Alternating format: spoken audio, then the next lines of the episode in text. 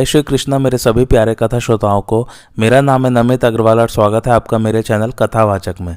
चौदहवें दिन का युद्ध चल रहा है और भूरी श्रवा जो कि कौरवों की ओर से हैं, वे सात्यकी का वध करने वाले थे जो कि पांडवों की ओर से हैं। कृष्ण ने ये देख लिया और वे अर्जुन को कहते हैं कि देखो, भूरी श्रवा सात्यकी को मारने वाला है, तुम कुछ करो।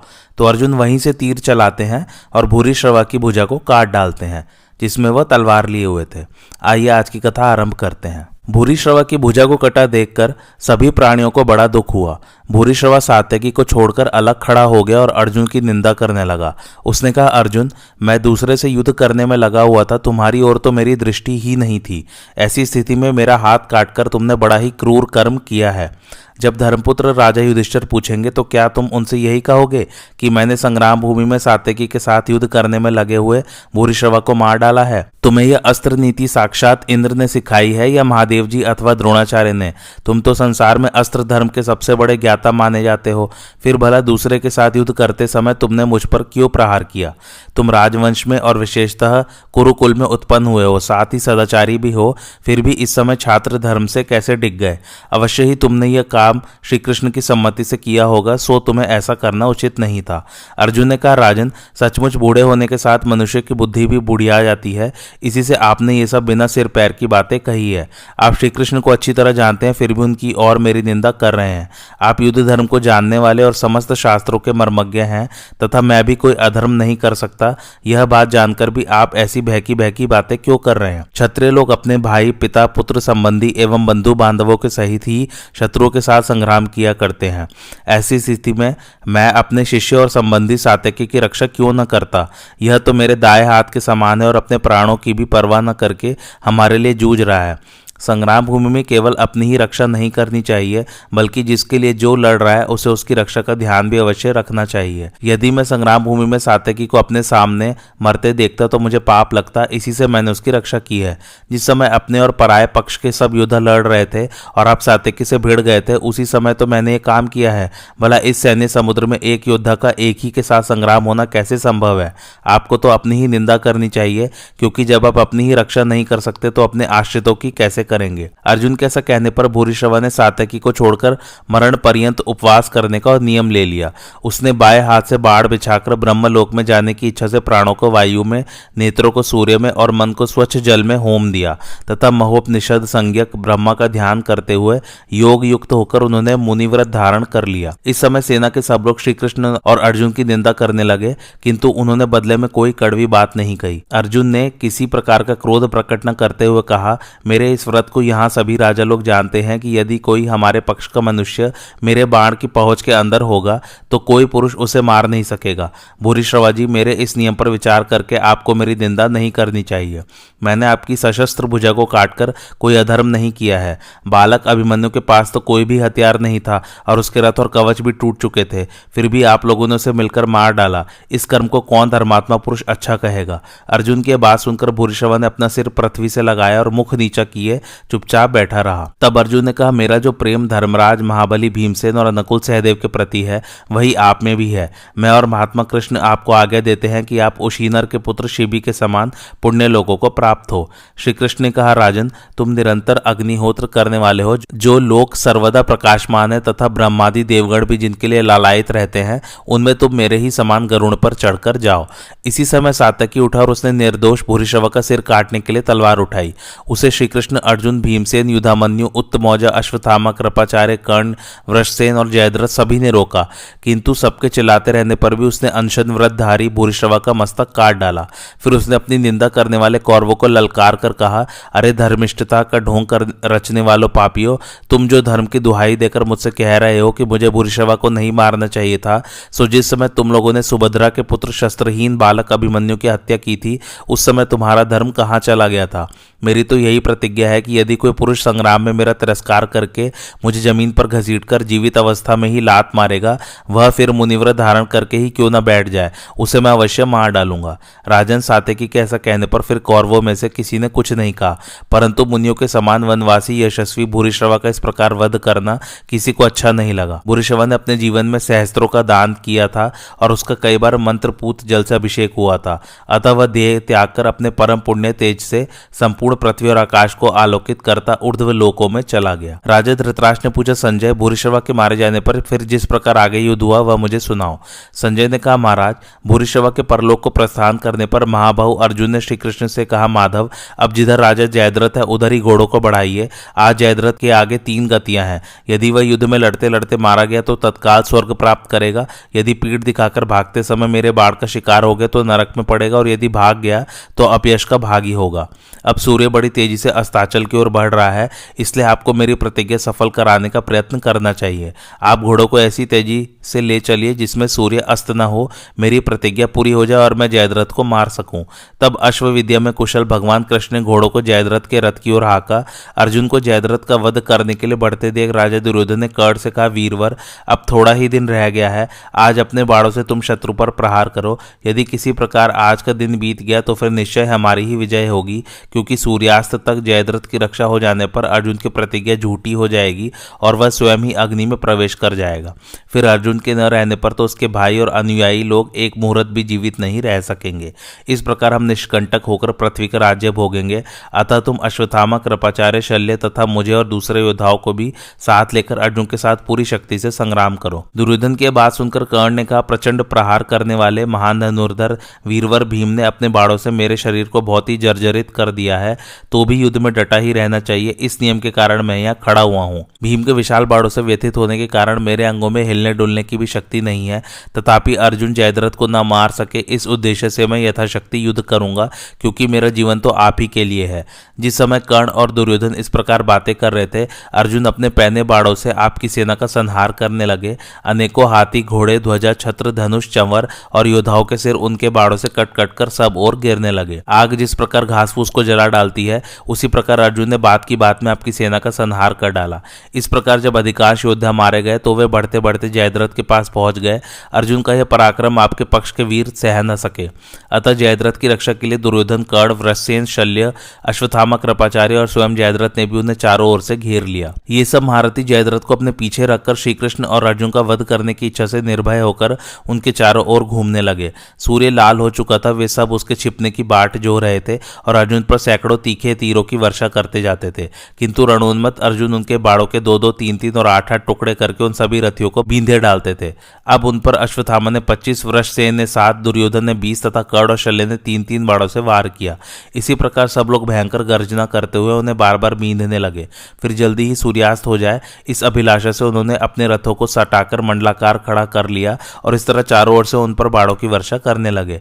किंतु इस पर भी दुर्धर्ष और वीर धनंजय, आपकी सेना के अनेकों वीरों को धराशायी कर सिंधु राज की ओर बढ़ते गए। तब कर्ण अपने वेग युक्त बाड़ों से उनकी गति को रोकने का प्रयत्न करने लगे। उसने उन पर पचास बाड़ों से वार किया। इस पर अर्जुन ने उसका धनुष काटकर नौ बाड़ों से उसकी छाती पर चोट की। प्रतापी कर्ण ने तुरंत ही दूसरा धनुष उठाया और आठ हज़ार बाढ़ छोड़कर एकदम अर्जुन को ढक दिया। अर्जुन ने भी अपने हाथ की सफ़ाई दिखाते हुए सब योद्धाओं के देखते देखते उसे बाड़ों से आच्छादित कर दिया। इस प्रकार बाड़ों के समूह में छिप जाने पर भी वे एक दूसरे पर प्रहार करते रहे। इस समय वे बड़ी फूर्ति और सफ़ाई से युद्ध कर रहे थे तथा वहाँ खड़े हुए सब योद्धा उनके इस अद्भुत संग्राम को देख रहे थे। इतने ही में अर्जुन ने धनुष को कान तक खींचकर चार बाड़ों से कड़ के घोड़ों को मार डाला तथा एक भल्ले से सारथी को रथ से नीचे गिरा दिया। कर्ण को रथहीन देकर अश्वत्थामा ने उसे अपने रथ पर चढ़ा लिया और फिर वह अर्जुन से भिड़ गया। इसी समय शल्य ने तीस बाड़ों से अर्जुन पर वार किया। कृपाचार्य ने बीस बाड़ों से श्रीकृष्ण को और बारह से अर्जुन को बींधा तथा सिंधुराज ने चार से और वृषसेन ने सात बाड़ों से श्रीकृष्ण और अर्जुन को घायल कर दिया। इसी प्रकार अर्जुन ने भी चौसठ बाड़ों से अश्वत्थामा पर सौ से शल्य पर, दस से जयद्रथ पर, तीन से वृषसेन पर और बीस से कृपाचार्य पर चोट की। फिर ये सब महारथी अर्जुन की प्रतिज्ञा भंग करने के विचार से एक साथ मिलकर उन पर टूट पड़े।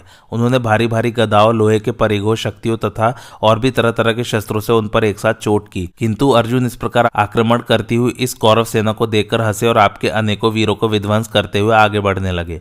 राजन जिस समय अर्जुन अपने धनुष की डोरी खींचते थे, उस समय उससे इंद्र के वज्र की सी भयानक ध्वनि होती थी। उसे सुनकर आपकी सेना पागलों के समान चक्कर में पड़ जाती थी। वे इतनी फुर्ती से बाढ़ छोड़ते थे कि हमें यही नहीं जान पड़ता था कि वे सब कब बाढ़ लेते हैं। कब उसे धनुष पर चढ़ाते हैं, कब धनुष की डोरी खींचते हैं और कब उसे छोड़ देते हैं। अब उन्होंने कोपित होकर दुर्जय इंद्रास्त्र का प्रयोग किया। उससे सैकड़ों हज़ारों दिव्य बाढ़ प्रकट हो गए। कौरवों ने भी शस्त्रों की वर्षा से आकाश में अंधकार सा कर दिया था। उसे अपने दिव्यास्त्रों के मंत्रों से अभिमंत्रित बाढ़ों द्वारा अर्जुन ने नष्ट कर दिया। इस समय शूरवीरता का दम भरने वाले आपके जो जो वीर उनके सामने आए, वे सभी आग की लपट पर गिरने वाले पतिंगों के समान नष्ट हो गए। इस प्रकार अनेकों शूरवीरों के जीवन और सुयश को नष्ट करते हुए वे युद्ध स्थल में मूर्तिमान मृत्यु के समान विचर रहे थे। अर्जुन ने उस समय जो अति दुस्तर अस्त्र प्रलय किया, उसमें अनेकों अच्छे अच्छे वीर डूब गए। सिर कटे हुए शरीरों, बाहुहीन पिंडों, हस्तहीन बुझाओ बिना अंगुलियों के हाथों, सूंड कटे हुए हाथियों दंतहीन मातंगों, घायल ग्रीवा वाले घोड़े टूटे फूटे रथों तथा जिनकी आते पैर या दूसरे जोड़ कट गए हैं, ऐसे निचेष्ट और तड़पते हुए सैकड़ों हज़ारों वीरों के कारण वह विशाल युद्ध भूमि भीरू पुरुषों के लिए अत्यंत भयावह हो रही थी। अर्जुन का ऐसा मूर्तिमान काल के समान अभूतपूर्व पराक्रम देखकर कौरवों में बड़ी सनसनी फैल गई। इस प्रकार भयानक कर्म द्वारा अपनी भीषणता की छाप लगाकर वे बड़े बड़े महारथियों को लांघकर आगे बढ़ गए। अर्जुन को जयद्रथ की ओर बढ़ते देखकर कौरव योद्धा उसके जीवन से निराश होकर संग्राम भूमि से लौटने लगे। इस समय आपके पक्ष का जो वीर अर्जुन के सामने आता था, उसी के शरीर पर उनका प्राणांतक बाढ़ गिरता था। महारथी अर्जुन ने आपकी सारी सेना को कबंधों से व्याप्त कर दिया।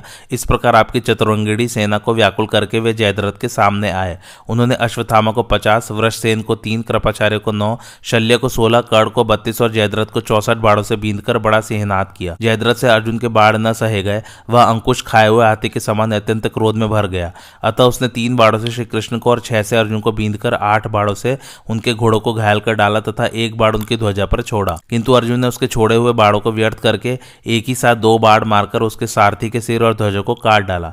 इसी समय सूर्य को बड़ी तेज़ी से अस्ताचल के समीप जाते देख श्री कृष्ण का पार्थ, इस समय जयद्रथ को छह मारथियों ने अपने बीच में कर रखा है, अतः इस संग्राम में इन छहों को परास्त किए बिना जयद्रथ को मारना संभव नहीं है।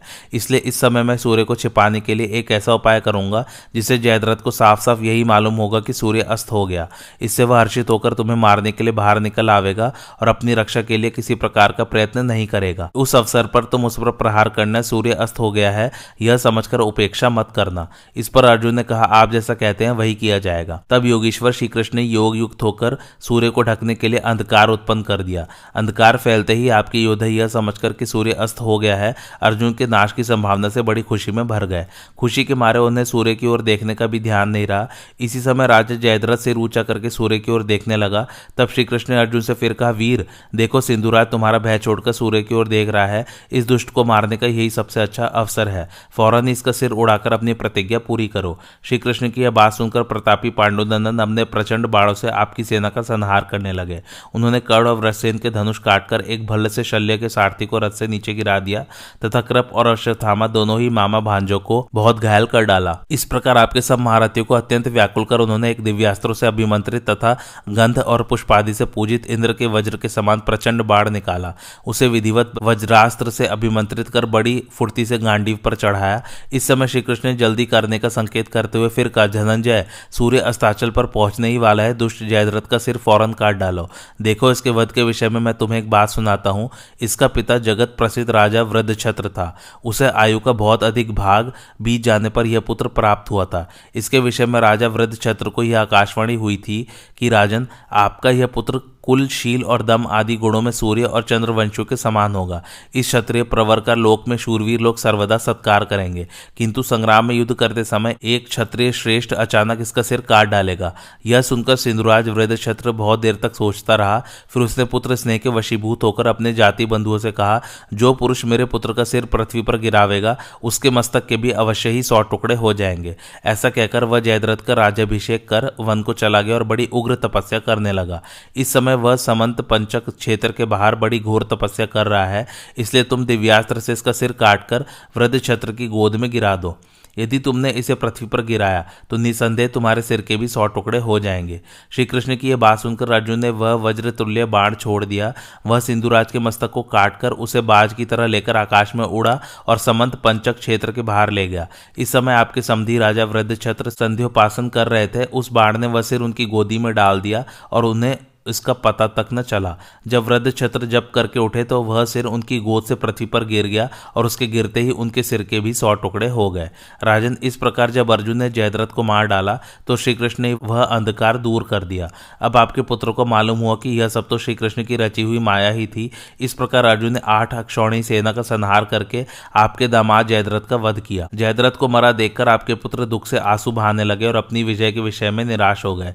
इधर जयद्रथ का वध होने पर श्रीकृष्ण अर्जुन, भीमसेन, सातकी, युधामन्यु और उत्त मौजे ने अपने अपने शंख बजाए। उस महान शंखनाद को सुनकर धर्मपुत्र युधिष्ठर को निश्चय हो गया कि अर्जुन ने सिंधुराज को मार डाला है। तब उन्होंने बाजे बजवाकर अपने योद्धाओं को हर्षित किया तथा संग्राम में द्रोणाचार्य से युद्ध करने के लिए उन पर आक्रमण किया। अब सूर्यास्त के बाद सोमको के साथ आचार्य का बड़ा रोमांचकारी युद्ध होने लगा। वे सब द्रोड़ के प्राणों के ग्राहक होकर उनके साथ लड़ने लगे। इधर वीरवर अर्जुन भी अपनी प्रतिज्ञा पूरी करके सब ओर से आपके योद्धाओं का संहार करने लगे। धृतराज ने पूछा, संजय जब अर्जुन ने जयद्रथ को मार डाला, उस समय मेरे पक्ष वाले योद्धाओं ने क्या किया? संजय ने कहा, भारत, सिंधुराज को युद्ध में अर्जुन के हाथ से मारा गया देख कृपाचार्य ने क्रोध में भरकर उन पर बड़ी बाहरी बाढ़ वर्षा आरंभ की। दूसरी ओर से अश्वत्थामा ने भी आक्रमण किया। फिर दोनों दो ओर से अर्जुन पर तीखे बाढ़ों की वर्षा करने लगे। इससे अर्जुन को बड़ी व्यथा हुई। कृपाचार्य गुरु थे और अश्वत्थामा गुरुपुत्र, अतः अर्जुन उन दोनों के प्राण नहीं लेना चाहते थे। इसलिए वे धीरे धीरे उन पर बाढ़ छोड़ रहे थे तो भी इनके छोड़े हुए बाढ़ उन्हें विशेष चोट पहुंचाते थे। अधिक बाढ़ लगने लगने के कारण उन दोनों को बड़ी वेदना हुई। कृपाचार्य तो रथ के पिछले भाग में बैठ गए और उन्हें मूर्छा आ गई। यह देख सारथी उन्हें रणभूमि से बाहर ले गया। उनके हटते ही अश्वत्थामा भी वहाँ से भाग गया। कृपाचार्य को अपने बाड़ों की पीड़ा से मूर्छित देख अर्जुन को बड़ी दया आई। उनकी आँखों से आँसू की धारा बहने लगी। वे बहुत दीन होकर रथ पर बैठे ही बैठे इस प्रकार विलाप करने लगे।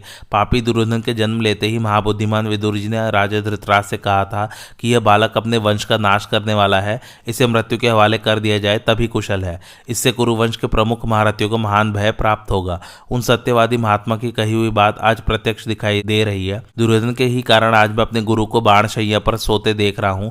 क्षत्रियो के ऐसे आचार और बल पौरुष को धिक्कार है। इच्छा न रहते हुए भी मैंने इन्हें बाढ़ों से बहुत घायल कर दिया। अब इन्हें दुख पाते देख मेरे प्राणों को बड़ा कष्ट हो रहा है। पहले की बात है, एक दिन अस्त्र विद्या की शिक्षा देते हुए आचार्य कृप ने मुझसे कहा था कुरुनंदन शिष्य को गुरु पर किसी तरह प्रहार नहीं करना चाहिए। उन साधु महात्मा एवं आचार्य के इस आदेश का मैंने आज युद्ध में पालन नहीं किया। गोविंद मुझे दिखा रहे कि इन पर भी बारंबार हाथ उठाता हूँ। अर्जुन इस प्रकार विलाप कर ही रहे थे कि राधा नंदन कर्ण सिंधु राज को मारा गया देखकर उन पर चढ़ाया। यह देख पांचाल राज के दोनों पुत्रों और सात्यकी ने सहसा कर्ण पर धावा किया। महारथी अर्जुन ने जब कर्ण को आते देखा तो हंसकर भगवान देवकी नंदन से कहा, जनार्दन, यह देखिए, कर्ण सात्यकी के रथ की ओर बढ़ा जा रहा है। युद्ध में सात्यकी ने जो भूरिशवा को मार डाला है, यह उससे नहीं सहा जाता। अतः जहाँ कर्ण जा रहा है, वहीं आप भी घोड़ों को हाकर ले चलिए अर्जुन के ऐसा कहने पर भगवान श्री कृष्ण ने यह समयोचित बात कही, पांडु नंदन, कर्ण के लिए सातकी अकेला ही काफ़ी है। फिर जब पांचाल राज के दो पुत्र भी उसके साथ है, तब तो कहना ही क्या है। इस समय कर्ण के साथ तुम्हारा युद्ध होना ठीक नहीं है, क्योंकि उसके पास इंद्र की दी हुई शक्ति मौजूद है।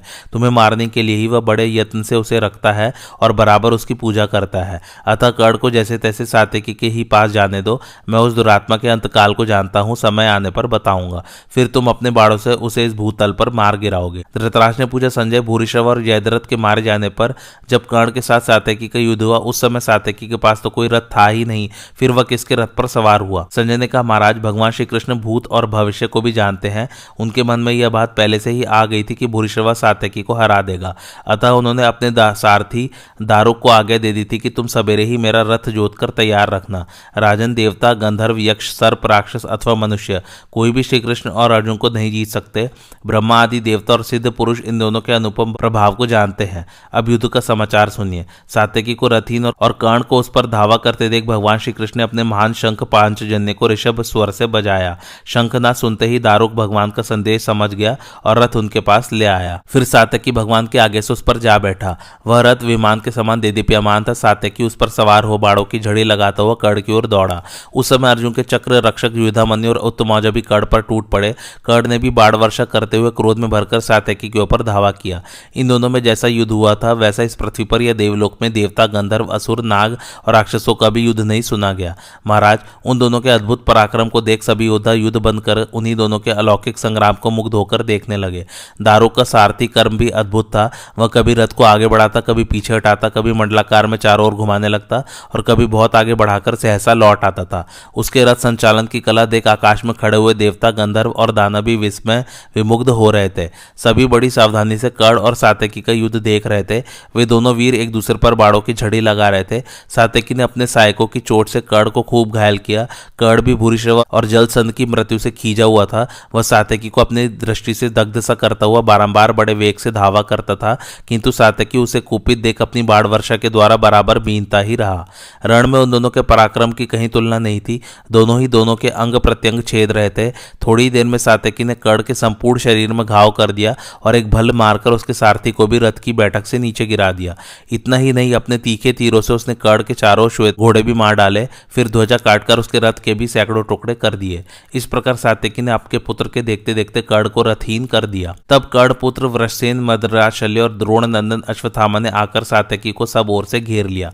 उधर कड़ के रथहीन हो जाने से संपूर्ण सेना में हाहाकार मच गया। कड़ शोक, उच्छ्वास खींचता हुआ तुरंत ही दुर्योधन के रथ पर जा बैठा। सात्यकी कड़ तथा आपके पुत्रों को मारने में समर्थ था तो भी उसने अर्जुन और भीमसेन की प्रतिज्ञा रखने के लिए उनके प्राण नहीं लिए, केवल उन्हें घायल और व्याकुल करके ही छोड़ दिया। जिस समय पिछली बार जुआ खेला गया था, उसी समय भीमसेन ने आपके पुत्रों को और अर्जुन ने कर्ण को मार डालने की प्रतिज्ञा की थी।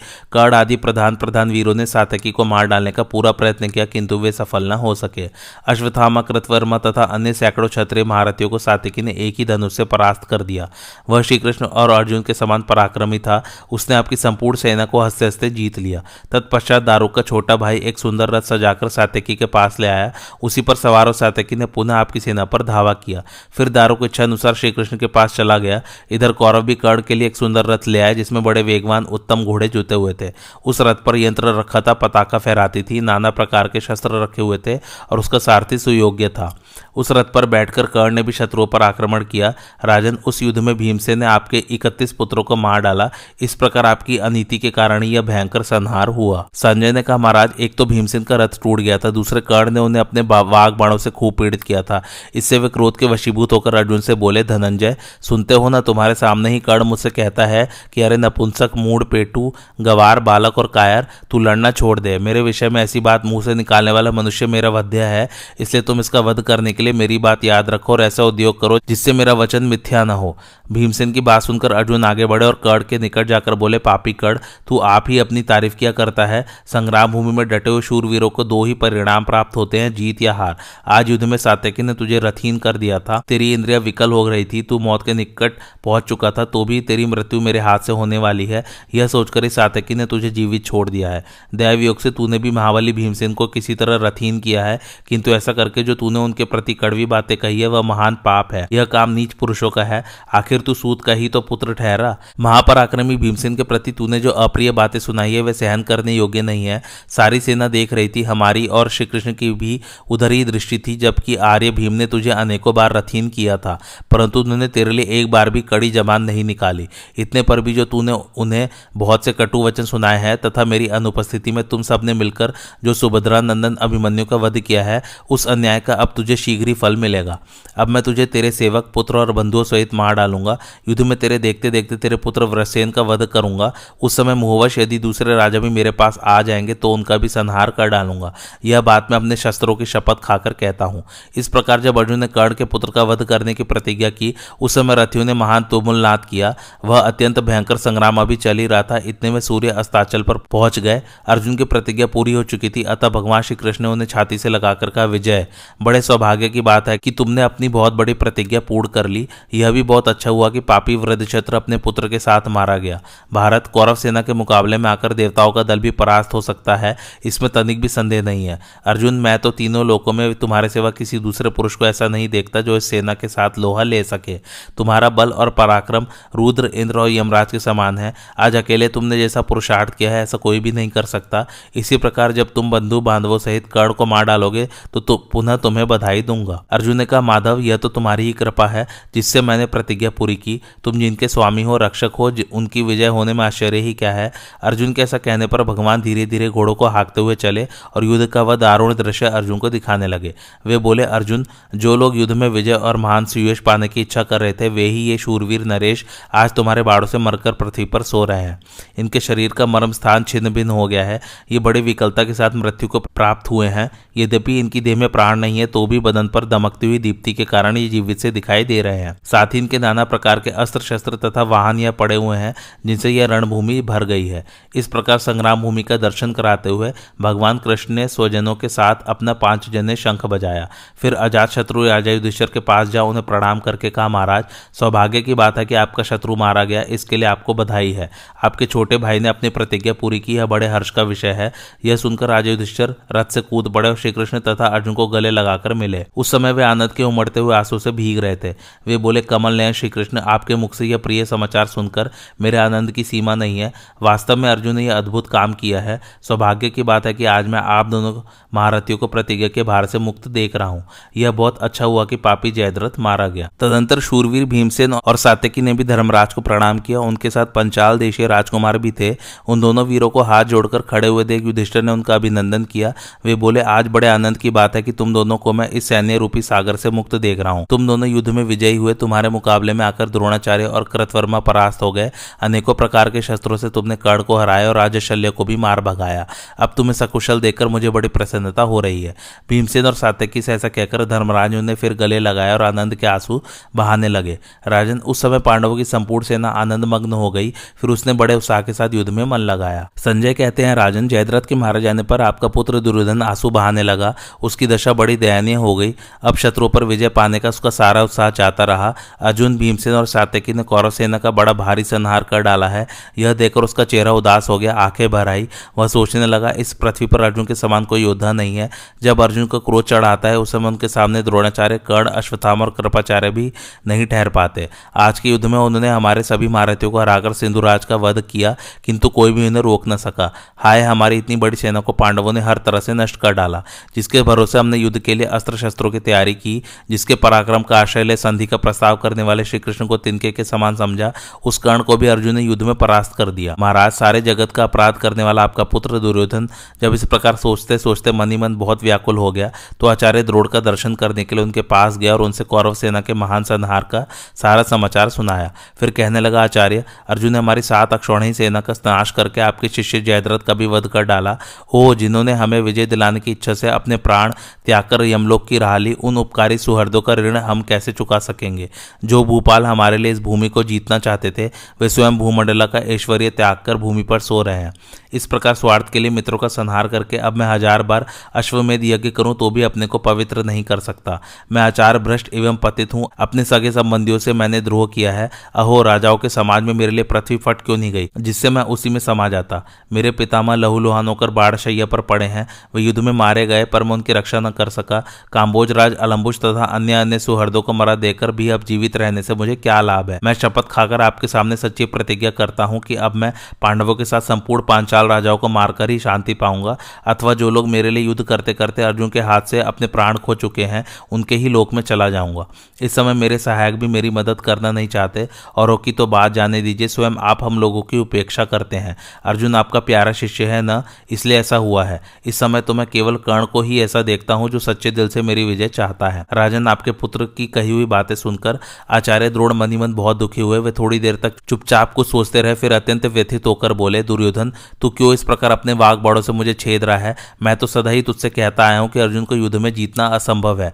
जिन भीष्म पितामह को हम लोग त्रिभुवन का सर्वश्रेष्ठ वीर समझते थे, वे भी जब मारे गए तो और उसे क्या आशा रखे? तूने जब जुआ खेलना आरंभ किया था, उस समय विदुर ने कहा था, बेटा दुर्योधन, इस कौरव सभा में शकुनी जो ये पासे फेंक रहा है, इन्हें पासा न समझो ये एक दिन तीखे बाढ़ बन जाएँगे। वे ही पासे अब अर्जुन के हाथ से बाढ़ बनकर हमें मार रहे हैं। उस दिन विदुर की बात तेरी समझ में नहीं आई। यही नहीं, तूने एक और बड़ा भारी अन्याय किया कि हम लोगों के सामने द्रौपदी को सभा में बुलाकर अपमानित किया। वह उच्च कुल में उत्पन्न हुई है। सब प्रकार के धर्मों का पालन करती है। वह इस अपमान के योग्य नहीं थी। गांधारी नंदन उस पाप का ही यह महान फल प्राप्त हुआ है। दुर्योधन, अब मैं पांचाल राजाओं को मारे बिना अपना कवच नहीं उतारूँगा। आज युद्ध में वही कर्म करूँगा जिससे तेरा हित हो। मेरे पुत्र अश्वत्थामा से जाकर कहना कि वह युद्ध में अपने जीवन की रक्षा करते हुए जैसे भी हो सोमको का संहार करे, उन्हें जीवित न छोड़े। अब मैं महासंग्राम के लिए शत्रु सेना में प्रवेश करता हूँ। तुझमें शक्ति हो तो उन सेना की रक्षा करना, क्योंकि क्रोध में भरे हुए कौरव तथा संजय का आज रात्रि में भी युद्ध होगा। ऐसे कहकर आचार्य द्रोड़ पांडव तथा संजय से युद्ध करने के लिए चल दिए।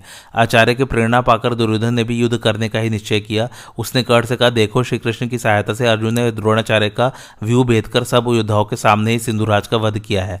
मेरी अधिकांश सेना अर्जुन के हाथों नष्ट हो गई। अब थोड़ी सी ही बची है। यदि इस युद्ध में आचार्य द्रोण अर्जुन को रोकने की पूरी कोशिश करते तो वे लाख प्रयत्न करने पर भी उस दुर्भेद्य व्यू को नहीं तोड़ सकते थे। किंतु वे तो द्रोण के परम प्रिय हैं। तभी तो आचार्य ने जयद्रथ को अभयदान देकर भी अर्जुन को व्यू में घुसने का मार्ग दे दिया। यदि उन्होंने पहले ही सिंधुराज को घर जाने की आज्ञा दे दी होती तो अवश्य ही मनुष्यों का इतना बड़ा संहार नहीं होने पाता। मित्र, जयद्रथ अपनी जीवन रक्षक के लिए घर जाने को तैयार था, किंतु मुझ अधम ने ही द्रोण से अभय पाकर उसे रोक लिया। आज के युद्ध में चित्रसेन आदि मेरे भाई भी हम लोगों के देखते देखते भीमसेन के हाथ से मारे गए। कर्ण ने कहा, भाई, तुम आचार्य की निंदा न करो, वे तो अपने बल, शक्ति और उत्साह के अनुसार प्राणों की भी परवाह न करके युद्ध करते ही हैं। अर्जुन रोड का उल्लंघन करके सेना में घुस गए थे, इसलिए इसमें उनका कोई दोष मैं नहीं देखता। मैंने भी उस रणांगण में तुम्हारे साथ रहकर बहुत प्रयत्न किया, तथापि सिंधुराज मारा गया, इसलिए इसमें प्रारब्ध को ही प्रधान समझो। मनुष्य को उद्योगशील होकर सदा निशंक भाव से अपने कर्तव्य का पालन करना चाहिए। सिद्धि तो दैव के ही अधीन है। राजन, इस प्रकार कर्ण और दुर्योधन बहुत सी बातें कर रहे थे। इतने ही में रणभूमि में उन्हें पांडवों की सेना दिखाई दी। फिर तो आपके पुत्रों का शत्रु के साथ घमासान युद्ध छिड़ गया। संजय कहते हैं, महाराज, पांचाल और कौरव वीरों में परस्पर युद्ध होने लगा। सभी युद्ध एक दूसरे को बाढ़, तोमर और शक्तियों से बींद कर यमलोक भेजने लगे। थोड़ी ही देर में युद्ध का रूप बड़ा भयंकर हो गया। रक्त की नदी बह चली। उस समय आपके धनुर्धर पुत्र दुर्योधन के तीखे बाड़ों की मार खाकर पांचाल वीर इधर उधर भागने लगे। उसके सहायकों से पीड़ित तो पांडव सैनिक धराशायी होने लगे। उस समय आपके पुत्र ने जैसा पराक्रम किया, वैसा कौरव पक्ष के किसी भी दूसरे वीर ने नहीं किया। दुर्योधन के द्वारा पांडव सेना को नष्ट होते देख पांचाल वीर भीमसेन को आगे करके उस पर टूट पड़े। उसने भीमसेन को दस, नकुल सहदेव को तीन तीन, विराट और दुर्पद को छह छह, शिखंडी को सौ दृश्यदुम को सत्तर, युधिष्ठर को सात और कैके तथा चेदी देश के योद्धाओं को अनेकों तीखे बाड़ों से बींद डाला। फिर सातकी को पाँच, द्रौपदी के पुत्र को तीन तीन और घटोत्कच को बहुत से बाड़ों द्वारा बींद कर सिहनाद किया। इसके अलावा भी सैकड़ों योद्धाओं और उनके हाथियों को काट गिराया। तब पांडवों की सेना रणभूमि से भागने लगी। यह देख राजे युधिष्ठर क्रोध में भरकर आपके पुत्र को मार डालने की इच्छा से उसकी ओर बढ़े। दुर्योधन ने तीन बाड़ों से धर्मराज के सारथी को घायल करके एक बाढ़ से उनके धनुष को काट दिया। तब युधिष्ठर ने शीघ्र ही दूसरा धनुष लेकर दो भल्लों से दुर्योधन के भी धनुष के तीन टुकड़े कर दिए। फिर दस तीखे सायकों से उसे बींद डाला। युधिष्ठर के छोड़े हुए बाढ़ दुर्योधन के मर्म स्थान को छेद कर पृथ्वी में समा गए। तदंतर धर्मराज ने दुर्योधन पर एक और भयंकर बाढ़ चलाया। उसकी चोट से दुर्योधन को मूर्छा आ गई और वह रथ की बैठक पर लुढ़क गया। थोड़ी देर में जब होश हुआ तो उसने पुनः सुदृढ़ धनुष हाथ में लिया। इतने में विजयाभिलाषी पांचाल वीर तुरंत दुर्योधन के पास आ पहुँचे। उन्हें आते देख आचार्य द्रोण ने दुर्योधन की रक्षा के लिए बीच में ही रोक लिया। फिर तो आपकी और शत्रुओं की सेनाओं में महान संग्राम होने लगा। उस समय अर्जुन सातकी, युधिष्ठर भीम से नकुल सहदेव, सेना सहित दृष्टिद्रुम राजा विराट केकय मत्स्य शाल तथा राजा द्रुपद ने भी द्रोणाचार्य पर धावा किया। द्रौपदी के पाँचों पुत्र और राक्षस घटोत्कच भी अपनी सेना साथ ले उन्हीं की ओर बढ़े। प्रहार करने में कुशल छह हज़ार पांचालों तथा प्रभद्रकों ने भी शिखंडी को आगे रखकर द्रोण पर ही आक्रमण किया। इस प्रकार पांडव पक्ष के दूसरे दूसरे महारथी भी एक ही साथ आचार्य द्रोण की ओर लौट पड़े। जिस समय वे शूरवीर युद्ध के लिए पहुँचे, भयंकर रात आरंभ हो गई थी। उस समय द्रोणाचार्य और संरंजियों में अत्यंत भयानक युद्ध होने लगा। सारे संसार में अंधकार छा जाने के कारण कहीं कुछ दिखाई नहीं देता था। अपने पराया की पहचान नहीं हो पाती थी। उस प्रदोष काल में सब लोग उन्मत से हो रहे थे। रणभूमि की धूल रक्त की धारा में सनकर बैठ गई थी। रात्रि काल के उस घोर युद्ध में पांडव और संजय क्रोध में भरकर एक साथ ही आचार्य द्रोण पर टूट पड़े। किंतु आचार्य के सामने जो जो प्रधान महारथी आए, उनमें से कुछ को तो उन्होंने यमलोक भेज दिया और बाकी सबको मार गिराया। द्रोण ने अकेले ही हज़ारों हाथी, दस हज़ार रथी, लाखों पैदल और अरबों घुड़सवार काट डाले। दृश्यदुम के पुत्रों तथा केकयों को भी शीघ्रगामी यसायकों से घायल कर प्रेतलोक पहुँचा दिया। इस प्रकार द्रोणाचार्य को शत्रु सेना का संहार करते देख प्रतापी राजा शिबी अत्यंत क्रोध में भरे हुए उनके मुकाबले में आ डटे। पांडव सेना के महारथी को आते देख द्रोण ने दस बाढ़ मारकर मारकर उन्हें घायल किया। राजा शिबी ने भी तुरंत बदला लिया। उन्होंने तीस बाड़ों से द्रोण को घायल करके एक भले से उनके सारथी को भी मार गिराया। तब द्रोण ने उनके घोड़ों और सारथी को मार डाला तथा शिबी के मुकुट मंडित सिर को भी उधड़ से अलग कर दिया। इतने ही में दुर्योधन ने द्रोण के लिए तुरंत दूसरा सारथी भेजा। उसने आकर जब घोड़ों की बागडोर हाथ में ली तो द्रोण ने पुनः शत्रुओं पर धावा किया। इधर कलिंग राज का पुत्र अपनी सेना के साथ भीमसेन पर टूट पड़ा। भीमसेन ने पहले उसके पिता कलिंग राज को मार डाला था। इससे उनके ऊपर उस राजकुमार का क्रोध बहुत बड़ा हुआ था। उसने भीम को पहले पाँच बाड़ों से घायल करके फिर सात बाड़ों से बींद डाला। इसके बाद उनके सारथी विशोक को भी तीन बाढ़ मारकर एक बाढ़ से उनके रथ की ध्वजा काट डाली। तब तो भीमसेन के क्रोध की सीमा न रही, वे अपने रथ से कूदकर उसी के रथ पर चढ़ गए और उस क्रोध में भरे हुए कलिंग वीर को बड़े ज़ोर से मुक्का मारा। पांडु नंदन भीम अत्यंत बली थे, उनके मुके की चोट से उसकी हड्डी छितरा गई, उसकी वह दुर्गति कर्ण तथा उसके भाइयों से नहीं सही गई। उन्होंने जहरीले सांप की तरह तीखे बाड़ों से भीमसेन को बींदना आरंभ किया। तब भीमसेन उसके रथ को छोड़कर ध्रुव के रथ पर चढ़ गए ध्रुव भी निरंतर उनकी ओर बाढ़ चला रहा था। महाबली भीम ने उसको भी मुक्के से मार डाला। फिर वे जयरात के रथ पर चढ़े और सिंहनाद करके उसे बाएँ हाथ से एक चाटा लगाया। इस प्रकार कर्ण के सामने ही उन्होंने उसे भी मार डाला। तब कर्ण ने भीमसेन पर एक सुवर्णमय शक्ति का प्रहार किया, किंतु भीम ने हँसते हँसते उसे हाथ में पकड़ लिया और फिर उसी को कर्ण पर दे मारा। कर्ण की ओर आती हुई उस शक्ति को शकुनी ने बाढ़ से काट गिराया इस प्रकार अद्भुत पराक्रमी भीम ने युद्ध में यह महान पुरुषार्थ करके पुनः अपने रथ पर आरूढ़ हो आपकी सेना पर धावा किया। क्रोध में भरे हुए यमराज की भांति भीम को आते देख आपके पुत्रों ने बाढ़ मारकर आगे बढ़ने से रोक दिया और बाढ़ वर्षा से उन्हें आच्छादित कर दिया। यह देख भीम ने अपने बाढ़ों से दुर्मत के सारथी और घोड़ों को यमलोक पहुँचा दिया। दुर्मत दुष्गण के रथ पर जा चढ़ा। अब एक ही रथ पर बैठे हुए दोनों भाइयों ने भीम पर धावा किया और उन्हें तीखे बाड़ों से बींधने लगे। तब भीमसेन ने कर्ण अश्वथामा दुर्योधन, कृपाचार्य, सोमदत्त और भामी के देखते देखते दुर्मत और दुष्कर्ण के रथ को लात से मारकर पृथ्वी में धसा दिया। फिर आपके उन दोनों पुत्रों को मुक्के से मार मारकर कचूमर निकाल डाला और बड़े ज़ोर से गर्जना की। उस समय कौरव सेना में हाहाकार मच गया। भीम की ओर देखकर राजा लोग कहते थे, ये भीम नहीं, भीम के रूप में साक्षात भगवान रुद्र हैं, जो कौरव से युद्ध कर रहे हैं। महाराज यो कहकर सब राजा भागने लगे। सबके होश उड़ गए थे, सभी अपनी सवारियों को तेज़ी से भगाए लिए जाते थे। उस समय दो आदमी एक साथ नहीं दौड़ते थे, सब अकेले ही भाग रहे थे। इस तरह उस प्रदोष काल में भीम ने कौरव सेना का भली भांति संहार किया। इससे नकुल, सहदेव, द्रुपद, विराट केकय और राजा को बड़ी प्रसन्नता हुई। वे भीमसेन की प्रशंसा करने लगे। संजय कहते सातकी के प्रति राजा सोमदत्त का क्रोध बहुत बड़ा हुआ था। इसका कारण यह था कि उसने उनके पुत्र भूरी श्रव को, जबकि वह अनशन व्रत धारण करके बैठा हुआ था, मार डाला था। सोमदत्त ने नौ बाढ़ मारकर सातकी को बींद डाला। फिर सातकी ने भी उन्हें नौ बाढ़ों से घायल किया। सातकी बलवान था और उसका धनुष भी खूब मज़बूत था, अतः उसकी मार से सोमदत्त बेतरह घायल हो गए और रथ की बैठक में मूर्छित होकर गिर पड़े। यह देख उनका सारथी उन्हें रणभूमि से दूर हटा ले गया। तब सातकी का वध करने की इच्छा से आचार्य द्रोड़ उसकी ओर झपटे। उन्हें आते देख युधिष्ठर, आदि वीर सातकी की रक्षा के लिए उसे घेर कर खड़े हो गए। तदंतर द्रोड़ का पांडवों के साथ युद्ध आरंभ हुआ। द्रोड़ ने पांडव सेना को बाढ़ों से आच्छादित कर दिया और युद्धेश्वर को भी खूब घायल किया। फिर सातकी को दस दृष्टिदुम को बीस, भीमसेन को नौ, नकुल को पाँच, सहदेव को आठ, शिखंडी को सौ, द्रौपदी के प्रत्येक पुत्र को पाँच, विराट को आठ, द्रुपद को दस युद्धामन्यु को तीन और उत्तमाजों को छह बाढ़ मारकर बींद दिया। इसके बाद अन्य योद्धाओं को भी घायल करके वे युधिष्ठर की ओर बढ़े। उनके बाड़ों की चोट से आर्तनाद करते हुए पांडव सैनिक सब दिशाओं में भागने लगे।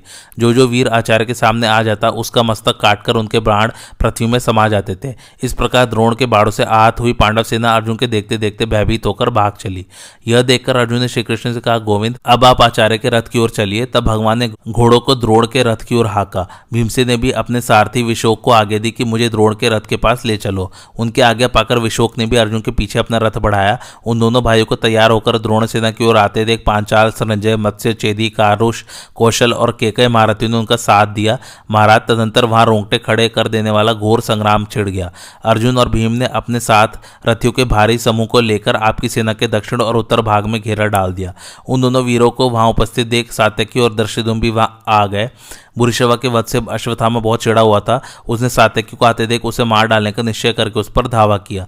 यह देख भीमसेन के पुत्र घटोत्कच ने क्रोध में भरकर अपने शत्रु को रोका। घटोत्कच का रथ लोहे का बना हुआ था। उसमें आठ पहिए थे। वह बहुत बड़ा और भयंकर था। उसी में बैठकर वह अश्वत्थामा की ओर चला। एक अक्षौणी राक्षसी सेना उसे चारों ओर से घेरे हुए थी। किसी के हाथ में त्रिशूल था तो किसी के हाथ में मुगदर कोई पत्थर की चट्टान हाथ में लिए था और कोई वृक्ष। घटोत्कच प्रलय काल के दंडधारी यमराज की भांति जान पड़ता था। उसके हाथ में उठाए हुए महान धनुष को देखकर राजा लोग भय से व्याकुल हो उठे थे। वह भीमकाय राक्षस पर्वत के समान ऊँचा था बड़ी बड़ी दाड़ों के कारण उसका मुख विकराल तथा भयंकर दिखाई पड़ता हुआ था। रात्रि होने से उस समय राक्षसों का बल बहुत बड़ा हुआ था। उनके चलाए हुए लोहे के चक्र भुषुंडी प्रास, तोमर, शूल, शतग्नि और पटिश आदि अस्त्र शस्त्र वहाँ बरस रहे थे। बड़ा ही भयंकर संग्राम छिड़ा था। उसे देखकर कौरव पक्ष के राजाओं, आपके पुत्रों तथा कर्ण को भी बहुत कष्ट हुआ और वे सब दिशाओं की ओर भागने लगे।